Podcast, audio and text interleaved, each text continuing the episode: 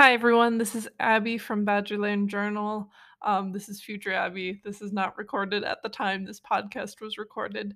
Um, I'm coming on here because I debated re recording this episode because I don't think it's up to the quality that I am now producing. After 20 some episodes, I've learned some kind of different tricks with editing and I've just become more comfortable. And so I debated this and I decided not to because I think it really shows the progress that I have made and how I started off and you know I was a little bit uncomfortable and I didn't know what I was doing and maybe I spliced things together not properly. Definitely used a lot of transitions. I took those out. Um but I guess what I'm saying is I hope you listen to this, but if you kind of listen to it and you're like, "Oh, she's not very good." I'm asking you to go listen to one of my like latest episodes because I think I've really improved and I'm really enjoying doing this. Um, so please don't judge me for my first episode, and I guess keep that in mind. But you know, I just hope to keep growing and learning more as I create more and more episodes. And I just want to thank everyone who has come along with me for this journey. And I hope you do enjoy the episode because it's still a good story. And maybe someday I'll re record it because it's an interesting topic that I could dig more into. But yeah, please enjoy this episode.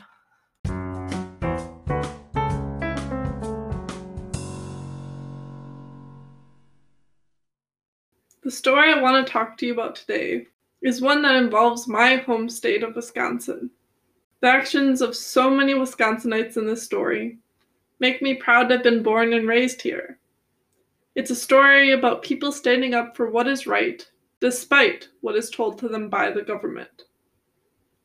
This story is about states' rights, and it happens prior to the Civil War, when people identified more with their states than they did their country. Now, this might be a little weird for us to think about today. I know I consider myself American first and then a Wisconsinite. And this was not the case for many prior to the Civil War. This switch happened after the Civil War, when there was an effort to unify the country and prevent another war. Today, when I hear about states' rights, it's usually referring to the Civil War and how states invoked their rights to secede and preserve slavery. And I think that everyone can agree that slavery is a horrible institution that is morally wrong.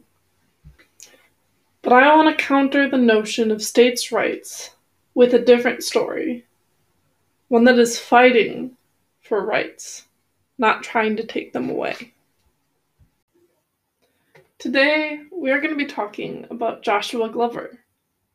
This story is not as well known as I think it should be, especially in my state of Wisconsin. The story begins between 1810 and 1830 which is the estimated time of Glover's birth. Glover was born into slavery, and there's very little known about him until 1850. Then he was sold to Benami Stone Garland. After he was sold, he worked on Garland's farm in St. Louis, Missouri, for two years, and he worked in the fields and orchards, tending the animals and putting up fences. Then one night, Glover escaped very little is known about his escape and the exact path from Missouri to Wisconsin he took, but it is known he made his way north to Wisconsin, where he settled in Racine, which is just south of Milwaukee in the southeastern part of the state. There, he settled down and made a life for himself. He got a job, had a cabin to live in, and made friends. He believed he was finally free. However, there was a law in place at the time called the Fugitive Slave Act. This allowed the capture and return of runaway slaves to their owner. This was enforced throughout the United States, including in free states, which meant that a slave owner could travel to a free state and reclaim a runaway slave, despite the fact that slavery was illegal in those states. And unfortunately, this is exactly what happened. Garland, his former master, somehow got word that Glover was in Racine, and he traveled to Wisconsin. On the night of March 10, 1854, Garland, two marshals, and four other men came to Joshua Glover's cabin. Their goal was to capture him, and although Glover put up a fight, they were able to subdue him. In the words of Sherman Booth, Glover was knocked down and handcuffed, dumped, mangled, and bleeding into a Democrat wagon, and with a marshal's foot on his neck, taken to Milwaukee and thrust into county jail.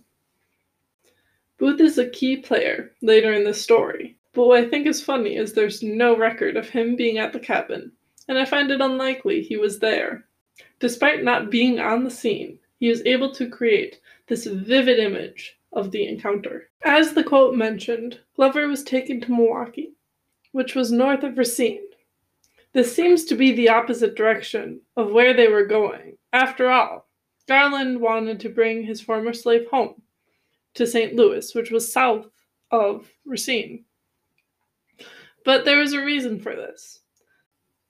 This was because a federal judge had to give final approval on Glover's status. The judge had to say, yes, he is a runaway, and you can legally take him back to Missouri, or no, you can't. However, they could not get approval till the morning, and Racine was an abolitionist stronghold, so they feared an uprising, hence bringing him to Milwaukee. Which, you know, in their defense, was justified, because Glover's friends and sympathizers contacted Sherman Booth, who was the man who gave the quote earlier about Glover being dumped, mangled, and bleeding into a wagon. He was actually an abolitionist and a newspaper editor. They asked him to try and free Glover, and to his credit, his first attempt was a legal one. He tried to get a local judge to issue a writ of habeas corpus. For those of you who don't know what a writ of habeas corpus is, it's a document releasing those being held unjustly. This, however, failed because the federal officers refused to recognize it. This was not the end of Booth's efforts. He rode through town passing out pamphlets and encouraging those who supported the abolitionist movement, or a Glover, to meet at the courthouse at noon. A crowd formed outside the courthouse, the size of 5,000. This may not seem like a lot of people by today's standards, but let me give you some perspective. Milwaukee's population at the time was 20,000 people. The entire population of Racine was 5,000.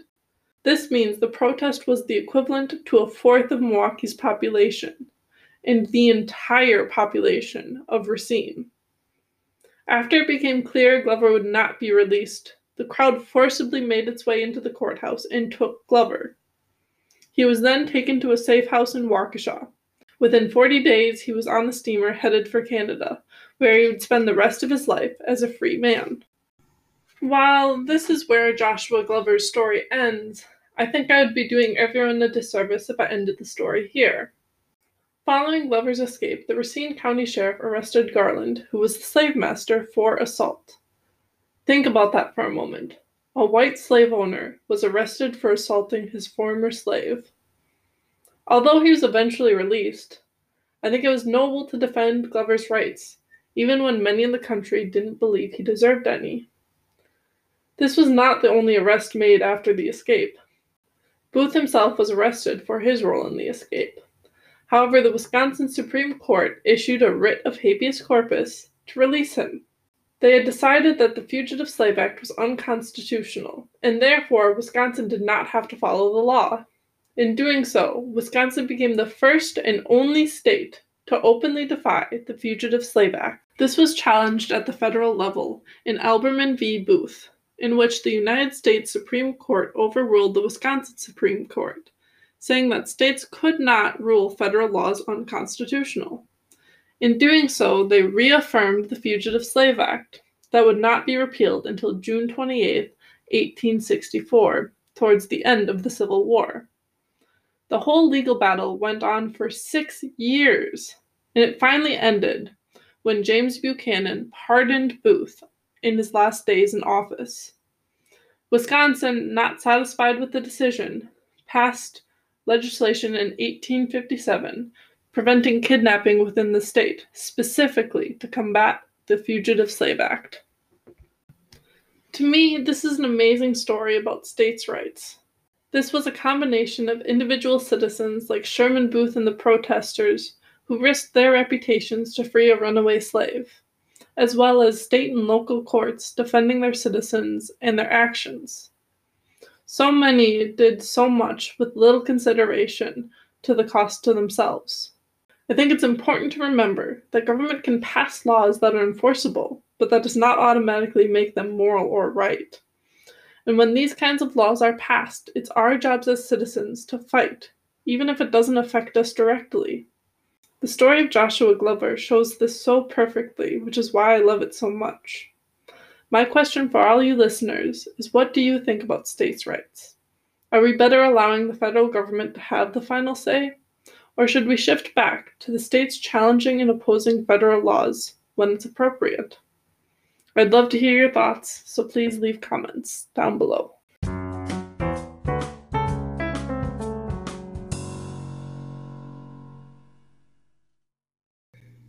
Thank you guys for listening to the missing page from your history book.